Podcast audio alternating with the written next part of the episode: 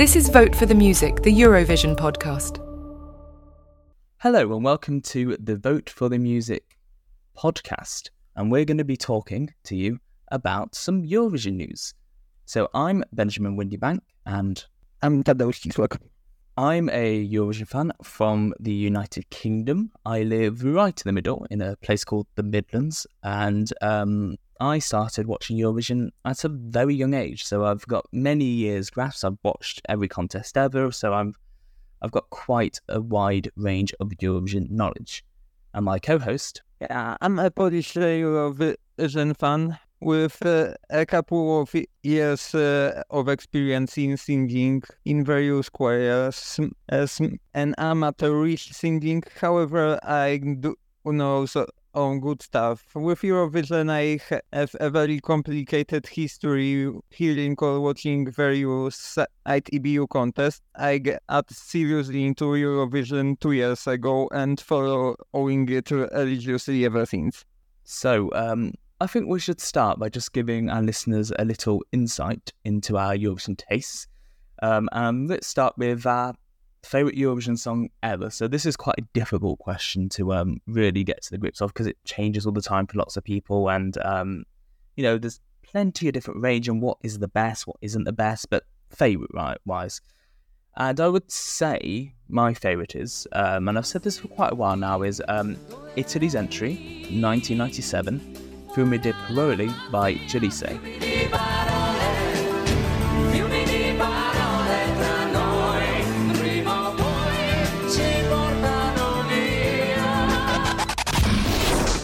My favorite song, despite the fact that I'm still discovering many Eurovision entries, remains one of the Eurovision songs I know the longest, the 2010 winner, Satellite by Lena.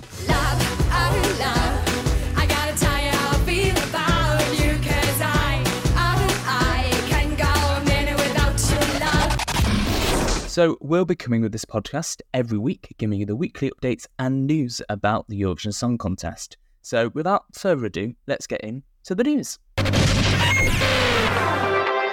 is to music first, always. We are unstoppable. Open the frontiers to make people meet people. Music is not fireworks, music is feeling. You're good to go. Thank you for the music.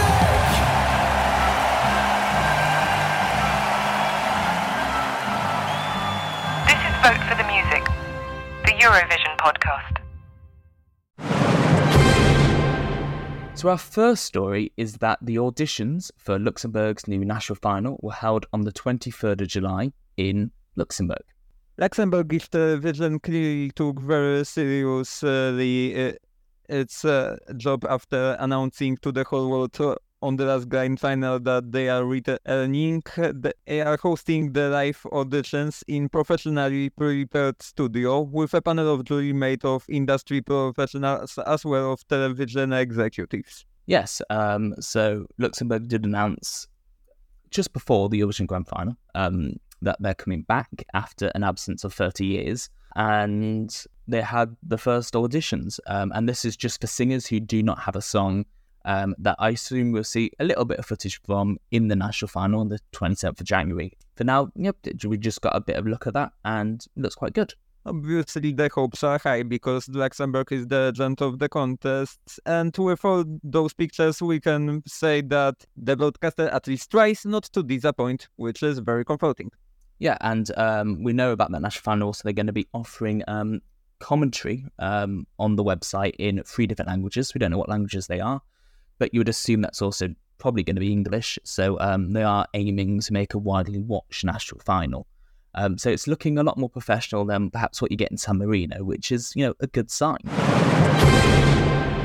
For our next story, we have our first artist for Eurovision 2024, and that is Mustii, who is going to represent Belgium. Yes, so we got the news that um, Belgium have chosen their artist, which is Mustii. I wasn't familiar with Mustii beforehand, and I don't think you were either, were you? Oh, no, absolutely not. However, I got to hear one of those songs afterwards. I was very critical for to it at first, but I have to admit that I still remember it, and that is quite a feat for the song. I've heard that Mustii is quite popular in his country, so he may legitimately be a strong contender for this contest. Of course, we'll see as once another artists will be uncovered. And um, the song is coming out in February, so we've got a big long wait to it, but um, not quite as long as the wait we had with Noa Kirel um, last year when Israel announced in July, but still quite a significant wait. Um, but also, we've got to factor in the fact that um, this is RTBF um, being the broadcast this time because Belgium uniquely swap their broadcasters every year. And there is the possibility, I think maybe quite an unlikely one, but I think we should discuss it, that we might get a Belgian entry in French next year if that's something Mustii wants to do. What do you think? Well, I would love to see more French entries. I always enjoyed them. However, I don't think this is much of a possibility. The guy very clearly records mostly in English. So speaking of Eurovision artist announcements, there the word is that Cyprus will be internally selecting their Eurovision artists within the next few days. Perhaps very soon to when this podcast comes out, we'll find out who will be representing Cyprus. Obviously, the Cypriot announcement comes after a huge controversy regarding the previously announced national final Fame Story, after the Greek broadcaster decided to sue over their planned collaboration with other Greek broadcaster that isn't involved in producing Eurovision Star. Yes, so pretty much. Um, there's a whole thing. Cyprus announced national final, which they've done quite a few times over the years, and it's not happened, which has also happened quite a few times over the years. Um, this time there were legal issues and sort of you know fair play issues with using another Greek Greek broadcaster to basically get a Greek artist to sing for Cyprus. Um, but that's all been scrapped, and they're going to announce the, the original artist in the next few days. Um, there's a lot of rumors about who it's going to be. Big rumor seems to be Eleni Foureira. Um, we'll, we'll, see if that happens, but um, she was also rumored quite a lot over the years. Now, I gotta say, I loved the Cypriot statements and how they sounded, especially the one that Fame Story will be just one of the sources of potential candidates and not the actual national final. It is very clear that Cypriot broadcaster gives a lot of value to their relationship with Greek broadcaster, but also really likes to do their own thing well, whatever is the case, it seems we have the drama settled for now, and will be very interesting who Cyprus comes up uh, uh, ultimately to represent them, since they gave themselves a very short time period to choose. Yes, um, there was an announced national final from PRK that they're going to do some sort of one artist song section in January, but that seems to have flown under the radar since that was announced. So I'm not sure if that is happening, if that isn't happening. So we may also be getting a one artist national final in January. We'll see. I, I, I don't hold my hopes up with Cyprus when it comes to national finals and actually doing them. Now, for our next story, we go to the United Kingdom, where some big news are striking because the TAP the management company responsible for preparing the last two Eurovision acts with Sam Ryder's Spaceman in 2022, as well as Mae Muller's uh, I Wrote Song in 2023, is ending their partnership with BBC. They released the official very polite statement full of compliments and pride from them accomplishment. But yes, this is the end of the road for those two.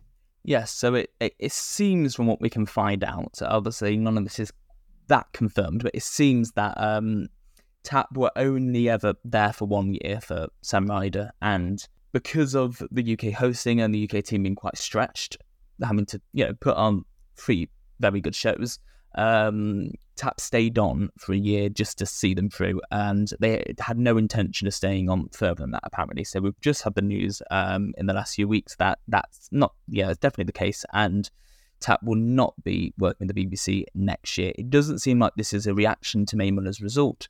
It seems this is very much um, just it's the end of a contract, and the BBC will seek out someone else, which seems to be the case as well because BBC bosses have said at the Edinburgh TV Festival that they are interested in another similar management company and aren't currently pursuing a national final. However, it may turn out that looking for an entrant will not be so hard for them because, well, there's an open question of Rina Sawayama. Of course, some of you may remember his name from speculations yes, T2023, it came up a lot as a potential UK representative. And now she hits the news again, as it turns out there could have been more to this story than we initially thought. Yes, so um, she said in an interview when asked about Eurovision that she was at some point approached by the BBC to be the UK representative in 2023 in Liverpool um, and she just took a long time making mind up about it. But eventually did get back after quite a while and told the BBC, yes, she would like to do it. And then she heard nothing. In that time, um, they'd gone to Mae Muller, they'd sorted out I wrote a song, they signed the contracts, it was all done and dusted. Um, but this leaves a big open question because she's a massive artist, she's very well known, she's very capable.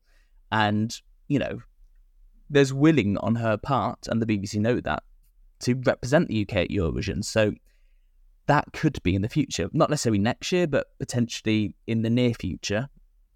She could certainly be someone who would be interested, and that could be, as long as it's a good song, quite game changing for the United Kingdom. The things seem to be on the rise for the UK and the Eurovision reputation after first coming second with Sam Ryder, then hosting to the Great Acclaim. It seems that the 25th place of Muller didn't discourage BBC and they're putting uh, more interest in Eurovision starting with the small steps as BBC One decided to keep the semi-finals uh, as in their schedule next year instead of returning them to BBC Three when they aired in previous years. Yes, so um, the semi-finals in the UK have always been an afterthought. I think when they started, the BBC really weren't bothered about Eurovision really at all. Um, this is the same era that the BBC declined to participate in Junior Eurovision, and instead ITV snapped that up. Um, and yeah, they went on BBC Three for a long, long period. Then in 2016, they moved to BBC Four, went back to BBC Three. In 2023, they went to BBC One, and now they've decided to keep them on BBC One for the foreseeable future, which a lot of people did not expect. I think we hoped that because, you know, it's giving more Eurovision and putting it in front of millions of more people who can watch it. Um, but yeah, lots of people expected them, maybe not necessarily to go back down to three, but to go to BBC Two at least. But the fact that on um, BBC One is brilliant news for just the UK's um, view and reputation of the Eurovision Song Contest.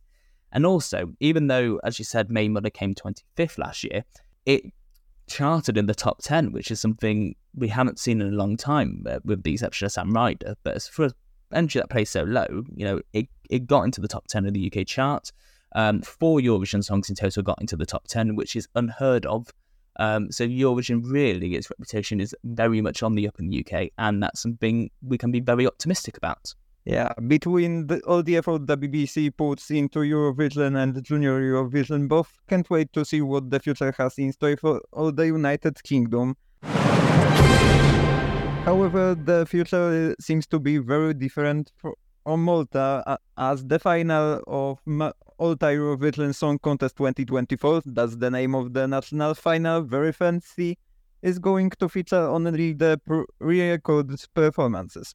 Yes, so in what seems to be cost cutting measures, um, which is very odd considering the fact um, Malta have also announced they're going to do several heats and shows and quarterfinals and God knows in the lead to this, which I think we don't quite know if they're going to be pre recorded as well. But in what seems to be cost cutting measures, um, they're going to be using just live on tapes, which were recorded separately in December 2023 um, during their final of their natural selection. And it will sort of be in studio links um, just introducing the performances, um, which is very odd. It's, it's almost it's, it's the same format that Melodifestivalen used to use for their second chance round back in the early noughties. It's it's showing a lack of importance, I think, a lack of interest, a lack of care about Eurovision if they're not even going to put on a proper live show. We would love uh, if we have any multi multi listeners your input into that to know what is happening because it seems that Malta Eurovision is going through some trouble, and uh, I would personally really love to know more about this. Yes, um, and if any Maltese listeners are listening you want to contact us, you can email us at contact at voteforthemusic.co.uk and we will endeavour to answer your email on the next podcast. Our next story is that Junior Eurovision um, will have 16 countries participate in this year's edition in Nice, and that has been announced along with the news that Estonia will be one of those 16, debuting for the first time. Germany is also going to be back, um, and we have the theme art and slogan. Now, I am very excited for Junior Eurovision as I got into it even before the actual Eurovision and found many great songs that I enjoyed very much in this contest theoretically targeted towards kids, but as uh, as it can be as enjoyable towards adults. I have to say that Estonian debut sounds very interestingly Estonia is somewhat out of an underdog of uh, the main Eurovision Song Contest. I definitely think that with stepping into the new grounds, uh, Estonia is going to take a similar approach to many other countries and test the waters with a very safe entry.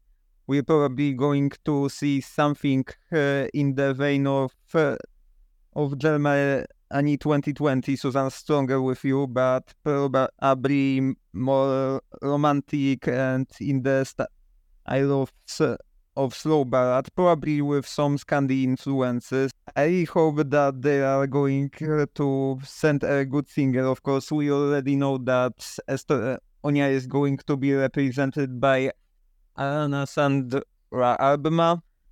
Well, my hopes are not to the roof, but I really hope Estonia can be a strong competitor that Junior Eurovision currently needs. And let's just take a look at the artists we already have confirmed for Junior Eurovision. So obviously we had Estonia just there. Um, Georgia, we have Anastasia Verdazi. I think that's how it's pronounced. Uh, Malta, we have Yulan Law. North Macedonia, Tamara Grujeska. Portugal, we have Julia um, Machado and Spain we have Sandra Valero. Now, I apologise if I butchered any of those pronunciations. Again, contact at voteforthemusic.co.uk if you want to complain. But anyway, we've got some national finals coming up for Junior Eurovision, um, and there is one starting this afternoon. In Poland, Szansa na Sukces arrives again, hosted by the Polish TV Opera, or TVP if you prefer uh, in English. Now, it has to be said that szansa na sukces is a somewhat safe format to make. It uh, doesn't look especially flashy. It's not the festival that you can boast about, but at the same time, it's professional enough to see that TVP always uh, took Junior Eurovision somewhat seriously. And we find out exactly who Poland will be selecting on the 24th of September.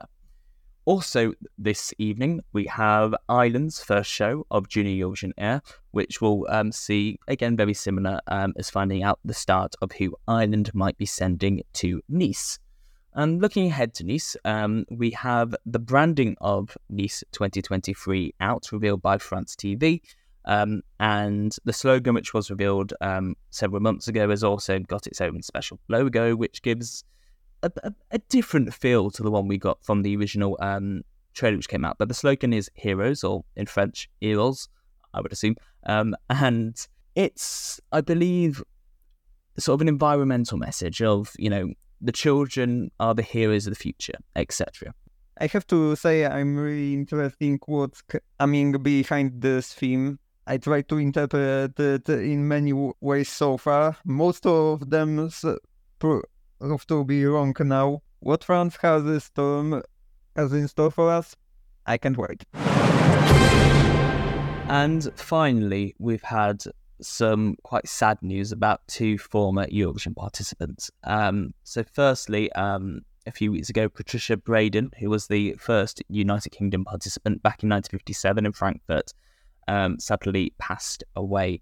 She participated for the United Kingdom at just age 21 um, and she finished seventh overall. The first UK entry was a slow, elegant ballad uh, that unfortunately d- didn't achieve much, much success in the contest it participated. However, it paved the way for many great entries, and we're very thankful to Patricia for that.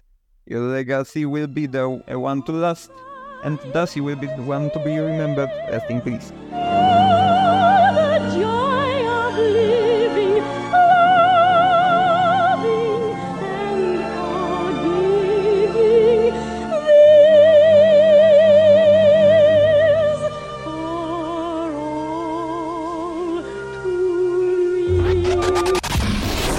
And we've also had some very sad news about Toto Cutugno, who was the Italian winner from 1990 and host of Rome 1991. He sadly passed away at the age of 80.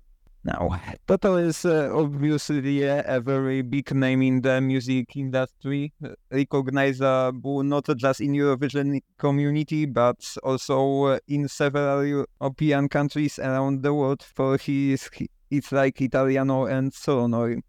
I have to say I'm particularly big fan of Italiano. It is a song that showcases all the greatest things about uh, Italian mu- music styles and the music um, making gives those you unique romantic but also oh, warm things that uh, we associate with Italian music essentially the song accomplishes what uh, it wanted to accomplish. Uh, it shows the entire world that Italian music is beautiful, and this is what this song will be remembered for, as well as Toto will be remembered for the way he always represented Italy around the world.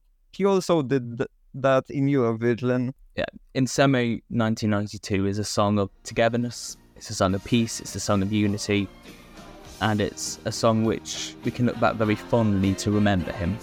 Um, he has all our laws.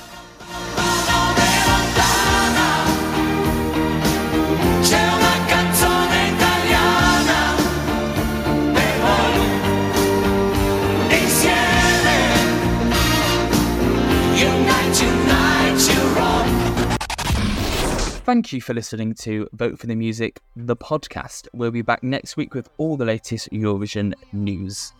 Hopefully, we'll be able to tell you exactly who Cyprus will be entering, but with Cyprus, you never quite know exactly what they're going to announce. So, goodbye from me. And goodbye from me as well.